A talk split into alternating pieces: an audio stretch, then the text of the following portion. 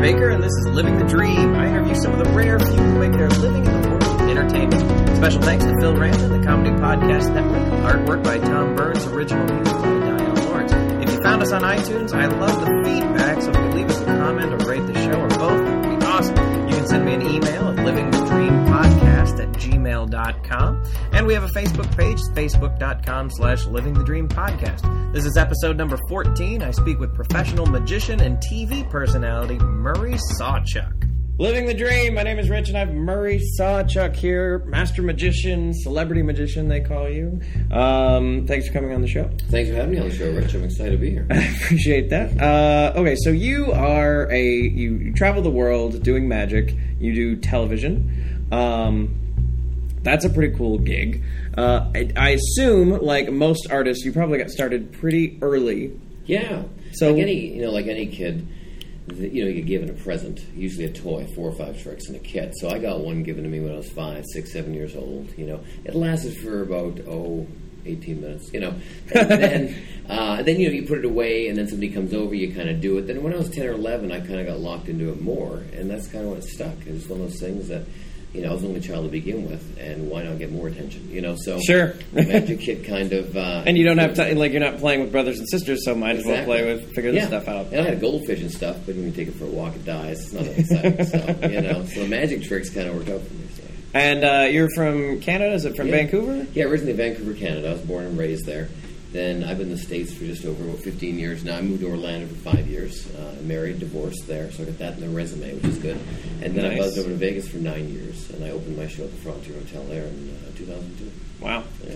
Uh, okay, so you get this magic hit when you're a kid, and then you decide, you know, I'm going to do more of it. At what point, like, do you remember your like first time that you went on stage? Yeah, well, see, my first time going on stage, I, I started in entertainment really young. I started uh, at age five dancing. Oh. I professionally danced for 16 years. I trained ballet for 11. Wow. I never danced ballet, but I trained it. And now I can admit it to people, boy, when you're a kid growing up doing ballet, that is not a winner in the playground, let me tell you. Um, but I did that, uh, but my main dance was Russian dancing with the big red pants and the whole Yeah. So my background's Ukrainian. I'm Ukrainian Scottish. So right. a heritage type thing. Along with that, I played the accordion.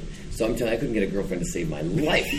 So I gave that up at 19, and I said I have a girlfriend. No, so so I did that, and then magic kind of fell into the mix of that because you know I do talent shows. So you know you, you dance or you play the accordion or whatever, and uh, and then I reali- realized magic was such an interesting thing, and I could make money off. it. You know, I did my first magic show when I was 13 years old for ten dollars. That's what I got paid, ten bucks, and I was. 14, I think the kids were like 12, so I was so much older. So, Sure. so, but I realized that was the way to make money. And long story short, at the same time, I was taking uh, lifeguarding lessons. And if you ever go to a rec center, you see the boards where you post up advertisements for Yeah, yeah, garage sure. sales and all that. Well, I decided why not print off um, an advertisement for magic shows, 50 bucks for half an hour.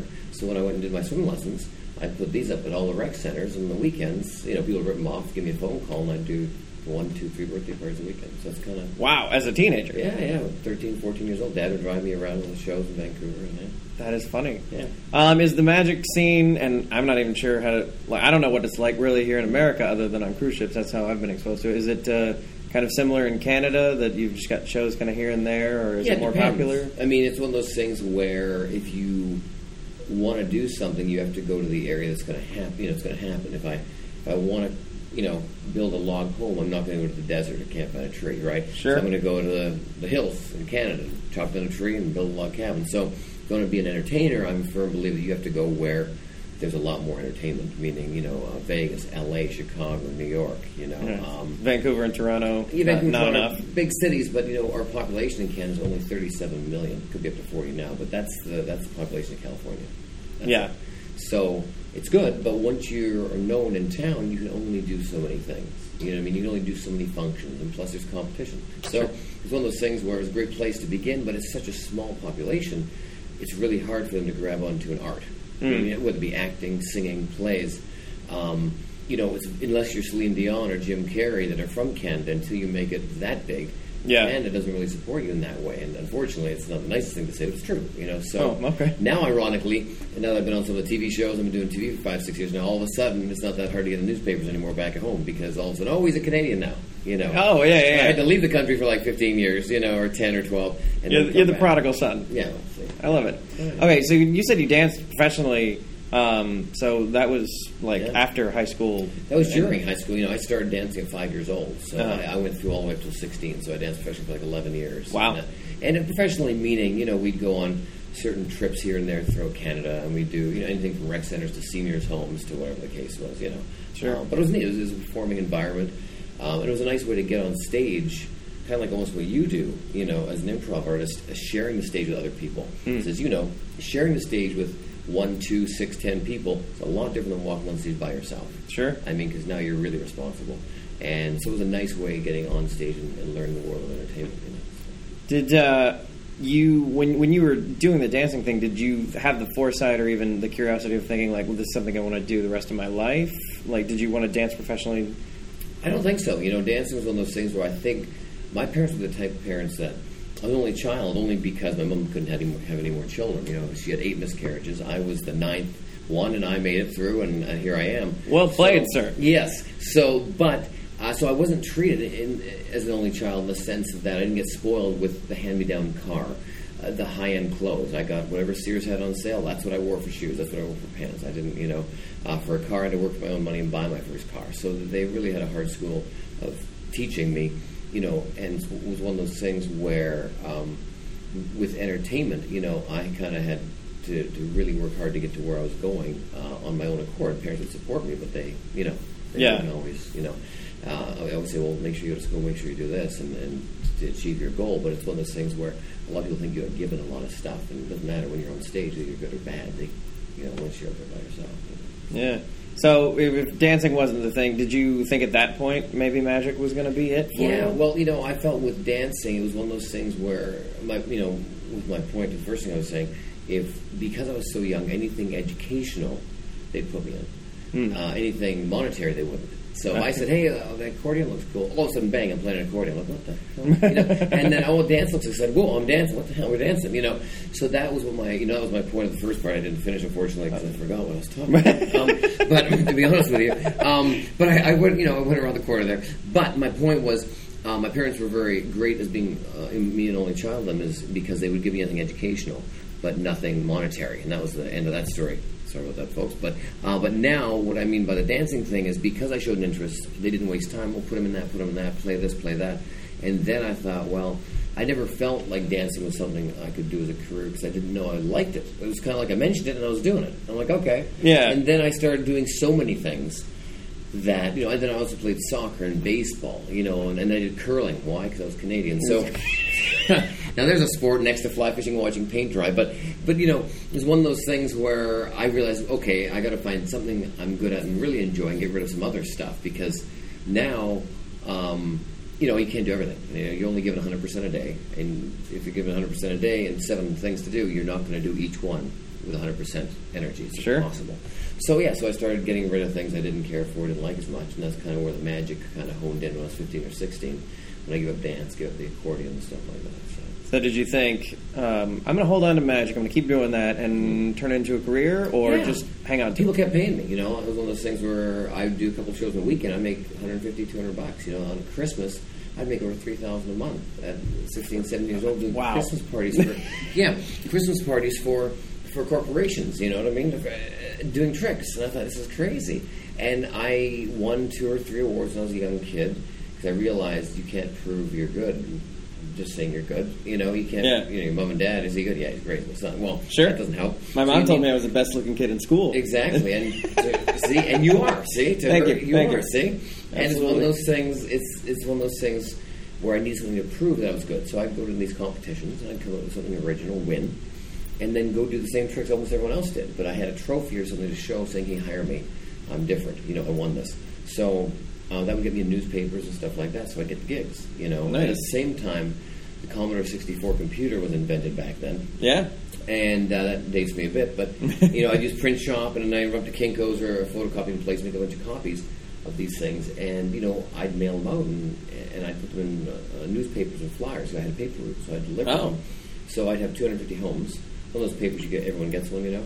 And so I thought, well, since I'm delivering papers and getting paid for it, why not put my own flyer in the darn thing? Wow. And Sears is doing it, and so is Dillard, so why not me? So I'd make 250 of my own flyers, and it would be leaf raking flyers for the fall, snow shoveling flyers for the winter, and in there I'd put my magic flyer, 50 bucks for half an hour show. Nice. And I deliver it, so I'm going to pay to deliver papers, and I'm advertising myself. So that's, that's kind of how it all happened. And then I realized they were paying me for this stuff. Mm. I mean, what, what, you know, it's like you, you acting, you know, they're paying me to do this. It's kind of crazy. Pretty great. right? Yeah.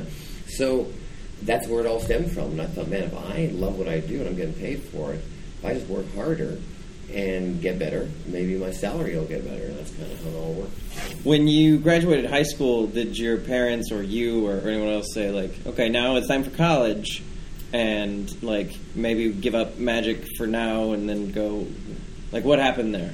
They they did and they didn't. They were the type that were really supportive of what I had an, interest in. You know, I, I went in. I had um, my degrees in broadcast uh, communications and journalism. Okay. And I have a minor in business. And um, but I got the degree. I mailed all my tapes of me being on the radio and doing commercials and that. And then there was a couple offers coming in way up north, way up north, with a population of like 120 in a small town, going at a radio station for 850 bucks a month to learn. Well, I was already making that a week as a magician in Vancouver, and I thought, wait a minute, here's something I want to do. I want to be on the morning radio. You know, everyone's driving to work, and they can hear me on the radio, and I play songs and music. But what I love doing already on the weekends, I'm making three times more now, at like 18 years old, than I'd be going up north to start my career. Right. And so I thought, wait a minute, let's just put that on the wall. And you know, if somehow I can't make 800 bucks a month doing magic, then I'll pull off the degree off the wall and go and try to be on radio. And you know, so that was the moment where I went, let's give magic a shot. If, I mean, because you know, I'm making it already compared to what I make in radio, so let's keep rolling. So after college, did you pick up and move somewhere? Or? Yeah, well, college, I, I went to a private school, Columbia Academy in Vancouver, Canada. And Yeah. it was a private school. It's kind of crash course. You could almost do two years in one year kind of thing. Oh. Really intense class. It was only, what, 18 people. It was really intense. A lot of on-air work and a lot of hands-on work right away. And it was one of those things where um, I got an offer to actually go on a cruise ship uh, for my first major adult job. And uh, I was out of Montreal, Canada. How old were you at the time? I was about uh, 17, 18 years old. 18 years- just out of school. I graduated when I was 17 because my birthday's like in November, so kind of, Yeah, yeah. you know. And I was about 18. And You get I- offered a cruise ship gig at 18. Yeah. That's insane. Headlining on a ship. And- Headlining? Yeah, oh yeah, sure. And mean, that's amazing. Yeah, and here's what's happening. So I'm 18. I get the phone call. I'm in my backyard. Agent calls me, John Whitefoot in uh, Vancouver, Canada, calls me, a dear friend of mine now. I'd been sending him stuff for five years. He would never phone me. I'm too young. All of a sudden, something came, he calls me. He has an English accent. He calls through. Hey, Murray. Is that, uh, Murray, I said, yeah, Murray speaking. He's like, a magician, yes. I said, well, I got, a, sh- I got a job for you. Just like that. No, no hello, talk about life. That's great. Um, it's going to be 1100 bucks a week, U.S. Um, two month contract on a cruise ship. And this is Wednesday. He called me. He says, "You're leaving Saturday. Can you do it?" Wow. said, you need two f- different 45 minute shows and one 15 minute kind of farewell opening show. Do you have the material? I was like, yeah, I, oh yeah, I got the material. I'm sure I got a lot of that stuff. Um, but can I give you a call back in like an hour just to confirm? He's like, yeah, it'd be great. Give me a call in an hour, an hour and a half. It'd be wonderful. Let me know, you know, and I'll get things sorted because you got to, you know, you're leaving Saturday. I'm like, wonderful. The phone. I did three cartwheels because I couldn't believe I got this offer. It was so much information of money that I'd never thought I'd make in my lifetime, you know, Yeah. uh, let alone at 18, and um, a, a real job to do magic, like a, you know, not just one nighters here or a weekend job here. It was like in a real cruise ship, and the, where the big performers perform. Like if Yeah. you're a real performer, you're professional, and I got to travel. And they were going to pay for my flight to where I had to go. you're kidding me? And I got and give me a bedroom and a mattress to sleep on and food. I mean, holy smokes! You know, does it get better than this? No, So, no. you know. So I was thrilled. And this is when ships were ships. I mean, this passenger ship was like 640 passengers, and that was a big ship then. Oh, and wow. you know, the, the, the performance area was not a theater; it was a dance floor. You know, and that that was a theater. It was a multi-use room. Uh, you know, and the vision points weren't very good. It was a round type room. You know, That's- many yeah. chairs that weren't high enough, and you know that kind of a. Anyways, long story longer, um, I called my parents, which happened to be at our summer home, uh, about an hour away, but they're still, you know, out of the area. And I said, "Hey, should I uh, do this job, and I knew I wanted it. I didn't even know what I was asking. Yeah. And I said, great. Well, hung up the phone, called John Whitefoot back. Say, hey, John, love to do it. Great. So I have to get a U.S. bank account for commission checks and do this and that. So, but we'll send you the, the flight details by tomorrow. Just you know, can you send a, photocopy of? Can you fax over a photocopy because we didn't have internet back then? Right. Can you fax over a copy of your passport, and uh, we'll get things going. Great. I said, you, have, you do have two 45 minute shows, right? I said, yeah, of course. Hung up the phone. I opened the Magic catalog, and I buy an hour and a half's worth of Magic. I only had 20 minutes. I didn't have two 45 minute shows. I hardly had a good 45 minutes. I hardly had a good five minutes. Never mind 45 minutes. But I thought, you know, you got to take it's an opportunity. You got to take it. Oh yeah. And literally, I got the magic mailed to the address for the cruise ship in Montreal. So when I arrived, I had all this magic in professionally packaged, just with instructions and everything, coming on the actual boat with me. And so I knew I had enough for 45 minutes for one show. It wasn't a good 45, but I knew I had enough material. And then hopefully the stuff I bought was another 45, and hopefully I had a week to figure out that next 45. And basically, I was literally hanging on to a hope and a prayer. So, Wow. yeah. And long story short, I stayed in the ship. I was there for two months, and I, they offered me five extensions, and I stayed there seven and a half months. You stayed on the same ship seven Same eight months in a seven row. Months, and I, it was luck. It was really luck. I wasn't that good. I was just luck. And this is the time when you went on a ship, and you didn't go on just as a headliner. Not like now, where you come on, nice cabin, you do like three, four hours a week, and that's it. Those are the days where you had to go on. You were part crew staff and headliner. You wore white pants, white shoes, hair combed properly, which was hard for me. But at the time, I actually did comb my hair, and polo shirt badge on the left side. And you called bingo. You did horse racing. You did tender duty and tender tickets and all this stuff on the ship. And then you also did your show because that was just the way it worked with cruise ships back Nice. in the day. You know, and I was so excited to be on a ship. Heck, I'd pay the anchor. I didn't care. I mean, Oh yeah, yeah, you yeah. know, what a way to learn. And it was on a real ship. I mean, you felt the thing moving. I mean, it was like a canoe with bits. You know, so. That's great. And uh, so you had offered this. You said seventeen, eighteen. Did this Yeah. like derail? I mean, if someone told me, "Hey, I've got this thing for you leaving Saturday," uh, I would probably have to cancel a few things. Or Mm-hmm. did, did you have like a bunch of plans you had to like? Sure. I mean, I, I threw my, the girlfriend I was dating at the time off because we'd been together for like a year and a half, two years, and, and Yeah. she knew this was my dream. But she was like, "Holy smokes, it's really happening!" I mean, all through school, people saw me in the telethons in Vancouver, and and you know, I'd tell Pat Boone and a bunch of these old singers that you know to raise money for various charities, and. Uh, and then I'd, I'd be in the newspapers. People always saw me doing something, and then all of a sudden I did this. Like, wow, you're really doing what you said you were going to do in grade seven. Like, this is interesting. We're all just graduating, you know, or just starting, you know, university, college, and you're actually off doing what you started doing when you were in grade seven. Like, what are the chances? And I was like, I know. And but I also said yes to something I really couldn't do. I mean, you know, I, I wasn't a professional uh, that Oh, I should yeah. have been. I was, but I just happened to get lucky breaks, and I happened to sell myself well. And bullshit enough people that believed in me, and my product was just good enough. It wasn't great, it wasn't even good, but it was just enough to go, yeah, it's fine, leave him alone, he's fine, you know. And and and you know, I remember there was nights the minute I arrived in that ship, I'd be up from one in the morning till seven in the morning on the theater stage practicing my forty-five minute show. I'd do my forty-five minute show six times in a row. And I'd pretend there was an audience. I'd pretend to bring somebody out. I'd walk up the aisle, pretend to pick somebody out, walk them back. All I mean, if somebody walked in, they thought I should, you know, should have been the mental institute. and I'd do my jokes. I'd say one line here, look to the right, and pretend they'd laugh, and then look over here because I never did comedy. I didn't even do a joke. I just stole a couple of jokes I heard comedians do. and I'm still doing them to this day. But but it's true, and I pretend. and I wait for the laugh, hoping there would be a laugh, and then walk to the other side of the stage. So I did all this, and I practiced because I realized I was given a gift, and I wasn't ready for it. And I thought, Yeah. man, if I can just use this opportunity, I mean, I got a theater in my backyard. Who has this at this age to practice every day to get good? Yeah. Especially when you realize you sucked. That's the key, you know. So I was up there every night rehearsing every day for like seven months. I'd go up there in the middle of the night. I'd go up at one in the morning with my coffee, and then till four or five in the morning until I got tired practicing. And even with stuff I did, it just never was good enough. So. Wow. And then so you you started college, uh, Hmm. I guess after that, then right? Well, no, I went right. No, my college, seventeen through seventeen through nineteen. I got this job right when I turned nineteen. So Oh, I see. was like two years, and I crashed right through it. and That's all. I literally, the minute I, I quit, I stopped. You started working. high school. I went right into the course. I had That's like amazing. six weeks off, and I started because it was in private school, so their semesters are completely different. I gotcha. You can start, you know, and then I did a crash course for the degree, and then I got the heck out. And on nineteen, I was on a ship. So uh, let's talk about Vegas for a bit. You you had a show in Vegas, which um, I, I must admit I've never actually been to Vegas. I, I'm planning on going soon, but I assume that not Joe Schmo, just like no, not everyone has a show in Vegas. That I assume Yeah. that that's pretty.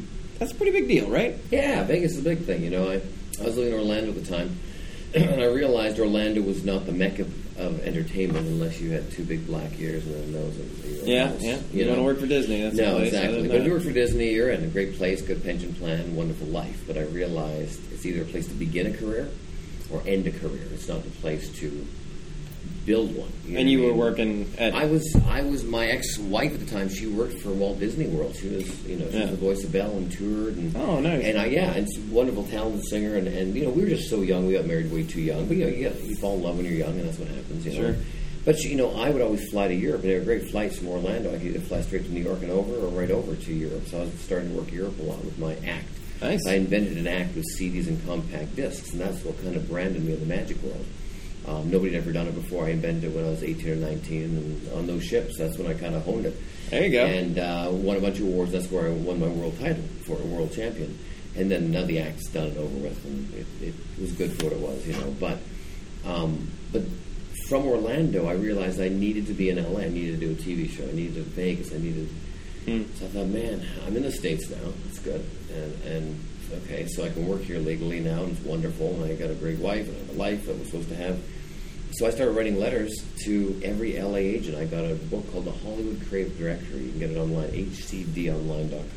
It was a shameless plug for them, but um, but it's the Bible to anyone who wants to get an agent or a manager in LA. Uh-huh. It's everything. And I basically, and this is the time back in the day before the days they had the pre.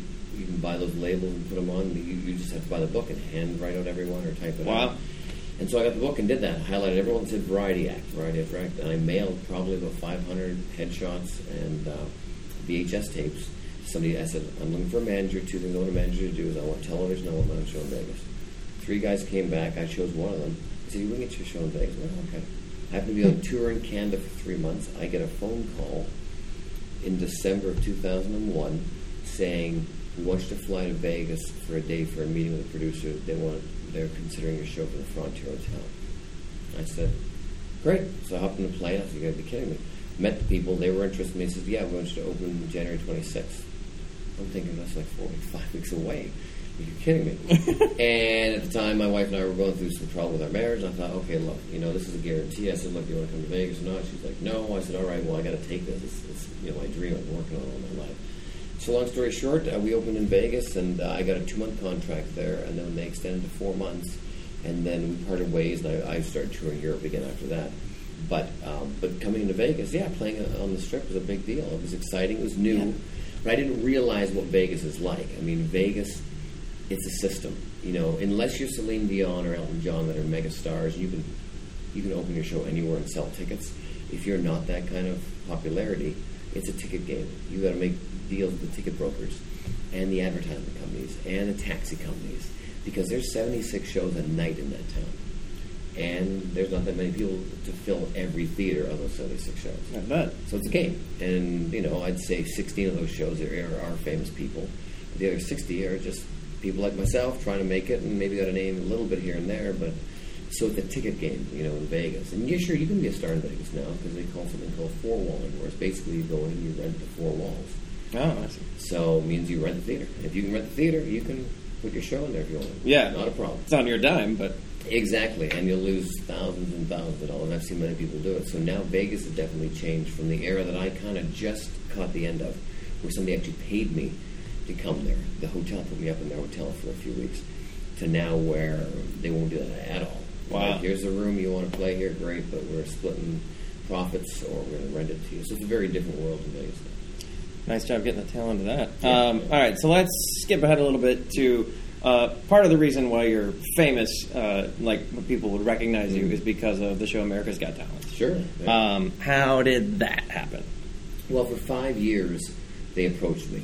Because what people don't know what America's Got Talent is, you know, they they do have the cattle calls where come on down to the, the big Staples Center and wait in line and fill out your form and show us your talent. Then there's the other where the other place where they also have casting directors looking for talent online. They Google magicians, jugglers, ventriloquists, actors, singers, and invite them as well. Because you know, a show like that needs train wrecks, you know, but they also need talented people who, who actually have an act that have been working. Because you know, it's a television show. It's You know, and they don't say you don't have to be professional. They don't say you have to be a waitress dying to be a singer. They don't. They don't say Yeah. you're a street corner vendor. Uh, you know, you have to be a street corner vendor to be this wonderful singer or dancer.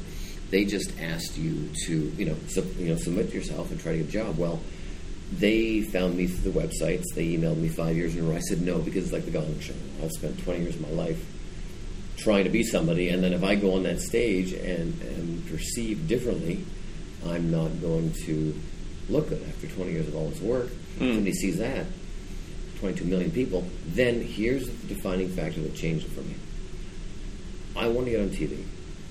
I realized that even if you do screw up on TV, say they make you look bad. What I realized over time, time heals. People forget about stuff.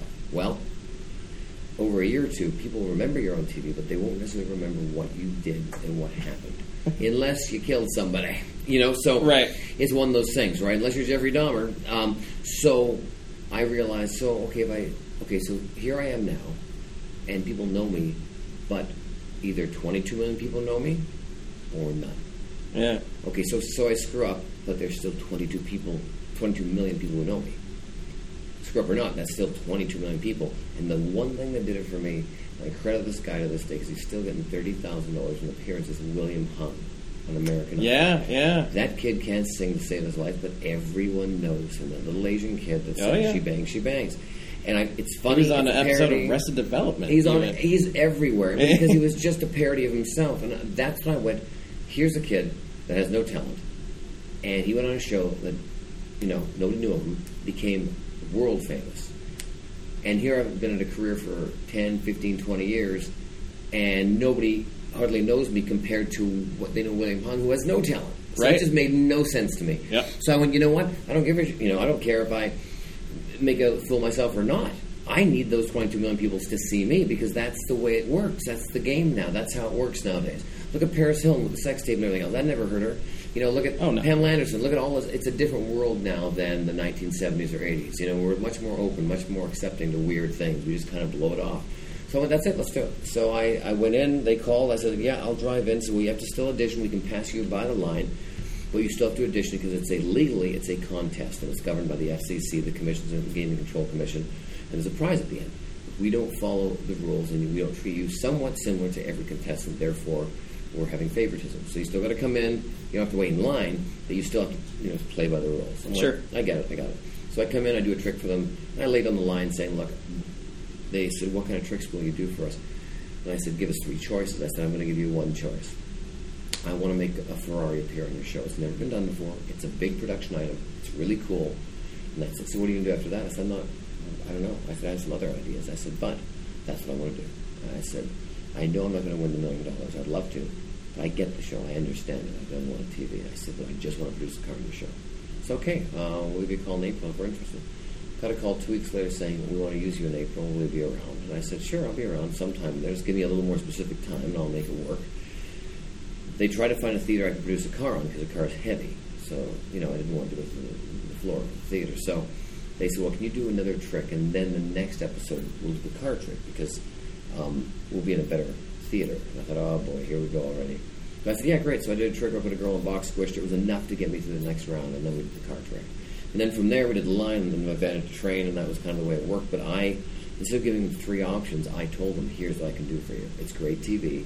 Take it or leave it. If Yeah. it's not going to work, then I don't, that's fine. Then I don't need to be on the next episode. I, I get it, you know. Because I was already on.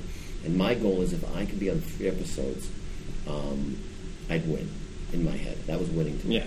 Three episodes. Because that's 22 million people each episode. That means I've been on that show for four months. You're on the NBC website. You're on all the blogs. You know, and, and it's true. Three is a magic number. And I was on four or five episodes on the end of it. So it was good. But yeah, when you have that many people seeing you, good or bad, it's that exposure. You can never buy that. You could never afford to buy that. And currently, you are on the TV show Pawn Stars. Yes. And is that? Can you kind of directly say you you're on Pawn Stars most likely because you had the exposure? I think so. Yeah. Yeah. Uh, it happened right after. You know, Pawn Stars was becoming a hit over a year and a half. They started to start taking their live show out where they met people. They needed a host. Well, I just finished doing America's Got Talent. I met the guys. I gave my press kit. They'd just seen me on TV a few times. They went, "Yeah, we know who you are," and that parlayed into them going, "Yeah, let's use you as a host. Looks like you're to work. You, know, you got you know unique style and look." Yeah. We all get each other, and that's kind of how it happens. And and to this day, I still you know I'm touring with them, and uh, we can have going to uh, Indiana and a bunch of places. So you know it's, Nice. it's fun. You go out there and you kind You've done it all this career, and you finally Yeah, made it right. to Indiana. Indiana, Anderson, Indiana. Oh, you are Yeah. you are this part. You are living the I'm dream. telling you, living the dream. Yeah, exactly. Anderson, Okay. Indiana. I could probably ask you a zillion questions, but that would make this podcast eight hours long and no one would download it. So uh, let's get to the juicy stuff. You were in Playgirl magazine. That's what they tell me. Uh, th- that's, I would hope uh, that, that they didn't knock you out for it. Did they? Like you were there. Uh, how the hell does that happen? Well, here's what happens. This is before my VH1 series, Celebracadabra on VH1. Before I did a lot of TV, I'd, I'd done uh, Reno 911 on Comedy Central and Blind Date and a bunch of other crazy reality shows. And they they approached me saying, a couple of years saying, "Hey, what would you like to do uh, Playgirl magazine?" And I have always been one. If you know much about me, I like to stand out in any way possible. I don't want to look like your normal magician, black hair, mustache, or slick back hair, black suit, or whatever somebody thinks a magician looks like. I want to look a lot different than that. That's why the spiky blonde hair, that's why the black and, you know, Armani glasses and stuff, or the electric blue suit. You know, I want to, I want to have my own brand, and I wanted one more thing that nobody else could compete with. So, and I wanted something else no one else would ever do. Kind of like when I did America's Got Talent. Nobody ever used a tiger on the show. Nobody ever produced a car. Nobody ever managed a train. And I wanted to be the first to ever do that, and I did. Yeah. So I thought, what else could somebody do, or that could I do that no one else could do? And they, they threw this at me, and I thought, you know, it's interesting when you're at a party and there's 200 people around. And remember, now we're in you know the 2000s now, right? 2011, 2012 coming up. In 1985, 1991, it would have been very taboo to do something like this. But now, it's almost, you know, it's almost not a big deal anymore to pose nude in any magazine. Yeah, it's like it's almost fun at this. Yeah, point. well, because say a girl walks in the door, and you look at her, and somebody, somebody will always know, well, that's that's the girl that was in the Playboy uh, magazine. Remember her? And you're like, no, she was. And it's just this fascination. Yeah. It's another awe factor. Same reason why you're asking me now. That's the reason I did it. That's It's the titillating, exact yeah. reason. And you go, why? And would you do that? And um, so when they offered to me, I realized, well, I'm not 19 anymore. Um, so this body isn't going to stay with me forever. So it's either now or never. And I really wanted when I was a, you know, when I got, you know, when I'm a grandfather one day, I think it'd be really cool to say, hey, you're never going to live with your grandfather's, and you know, because I think my grandmother was in. I'm like, oh my god, that's so cool. My grandma was totally like. It's just one of those weird, strange, kind of like you got to be kidding me things. And the myth lasts longer than what you actually did. You know what I mean?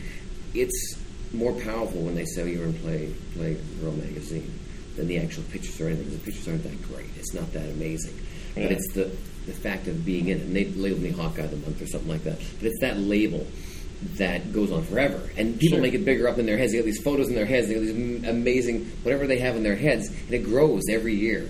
So, but it, it really isn't that big a deal. It was one page. It was an article they did on me, and it was that's what it was. You know. So were And- you in it just because they want to do an article on a and, magician? yeah, they want to do an article on a magician out of Vegas, and um, they'd been looking at me for a while, and I was in shape. If you've seen magicians, most of them. well, well, it really limits the crowd. You know what I mean? There's not many. comedians are the same way. Exactly right. You're not going to isn't necessarily you know phone John Candy who's around going, "Hey, you're the guy," you know, or Yeah. whoever it might be, right?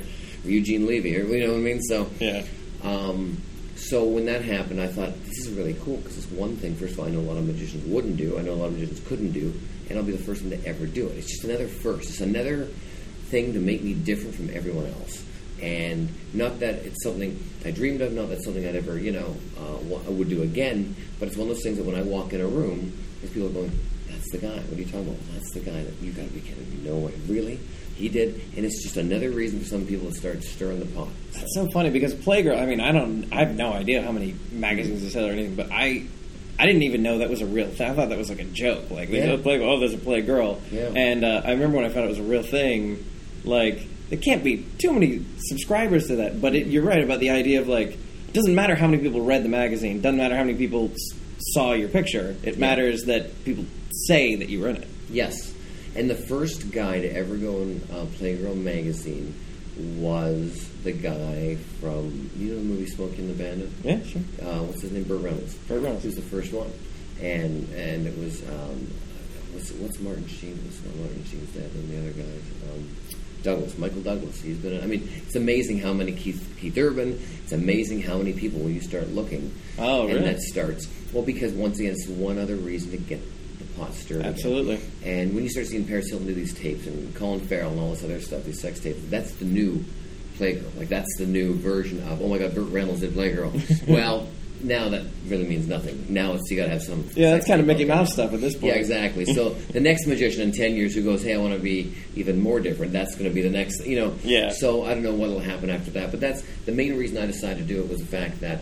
Um, the pictures weren't really anything that, that big a deal. It was the fact that there was an article on me in uh, the magazine. you Yeah. know, and I was in the magazine. That was what I wanted. That's the reason I said yes to the magazine doing an article on me. I said, you know, I wanted to have, I wanted to be in the magazine. I wanted, you know, I wanted that weirdness because you can do 20 magazines and they don't get the, the reaction of that compared to Playgirl. You know, it's Sure. just a random thing. So, yeah. Can you uh, talk about? Um, I know you, you've always got a hundred projects in the air because you're amazingly ambitious, but uh, uh, which is a good thing. I mean, the best way possible. But uh, can you talk about the? Uh, you, you're pitching a show Sure. right now. Yeah, well, we just finished. Um, um, it's my own pilot that um, Fremantle is interested in, and a bunch of other producers and production companies that are interested in. It's called Dirt to Dreams, and it's where we basically um, extreme makeover backyards. And basically, the whole thing is I've spent the last 20 years or so of my life traveling the world creating some of the greatest illusions on stage. And now, basically, the stage is your backyard. And we walk in there and we just transform your whole backyard in 72 hours.